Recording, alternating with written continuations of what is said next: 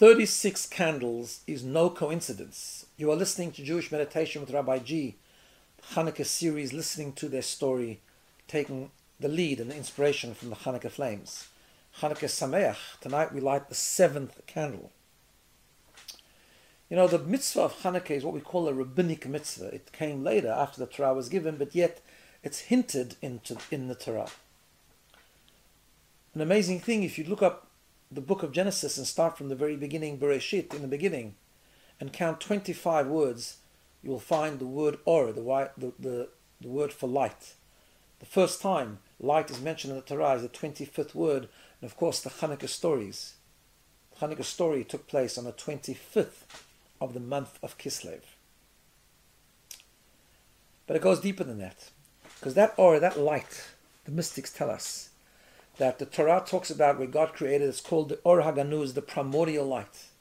It was the original light that God created that had tremendous holiness and tremendous clarity and provided the most tremendous and powerful vision from one end of the world to the other. But it was short lived because we know that Adam and Eve sinned and the light was taken away. But the mystics tell us that before that happened, Adam and Chava, Adam and Eve, had benefit from this light. It lasted throughout the whole Shabbat. Adam and Eve were created on a Friday. It lasted throughout the whole Shabbat. And in fact, that or, that primordial light, shone brightly for 36 hours and then was hidden. It was hidden away. We don't have it today. We have the light of the sun and the moon, but we don't have the Oraganuz. It's called Oraganuz because it's a hidden light. And it's hidden to be taken out and burn brightly in the world once again in the ultimate of times when Mashiach comes. But it's accessible today as well, and one of the ways accessible, its power is accessible through the Hanukkah candles.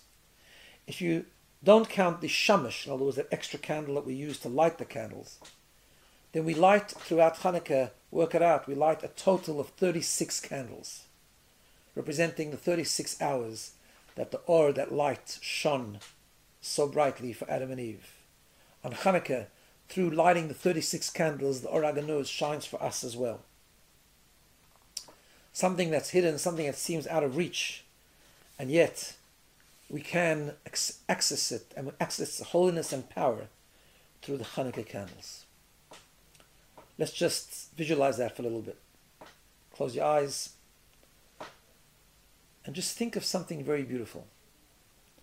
Think of something in your life that's just tremendous, majestic, powerful. And think about the feeling of it being out of reach. It's somewhere on a mountain, on the top of a mountain. Or perhaps covered by cloud. You know it's there, but it's totally hidden. You don't know how to access it. You don't know how to reach it.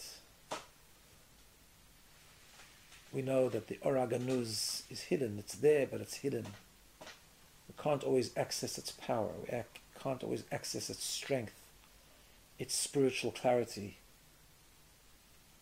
its energy.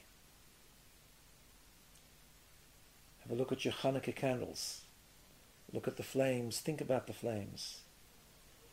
As we continue to light the 36 flames of Hanukkah, and we realize it's revealed. The cloud is gone. We've climbed the mountain. We can touch it, we can feel it, we can see it. It's there to use, it's there to give us inspiration. Hanukkah is such a special moment. Let's access its power and try to turn on the light of our soul, gaining that clarity, that holiness of the Oraganuz, growing each day one candle at a time connecting to something holy, spiritual, soulful as we travel through the Hanukkah journey. Wishing you a Hanukkah Sameach.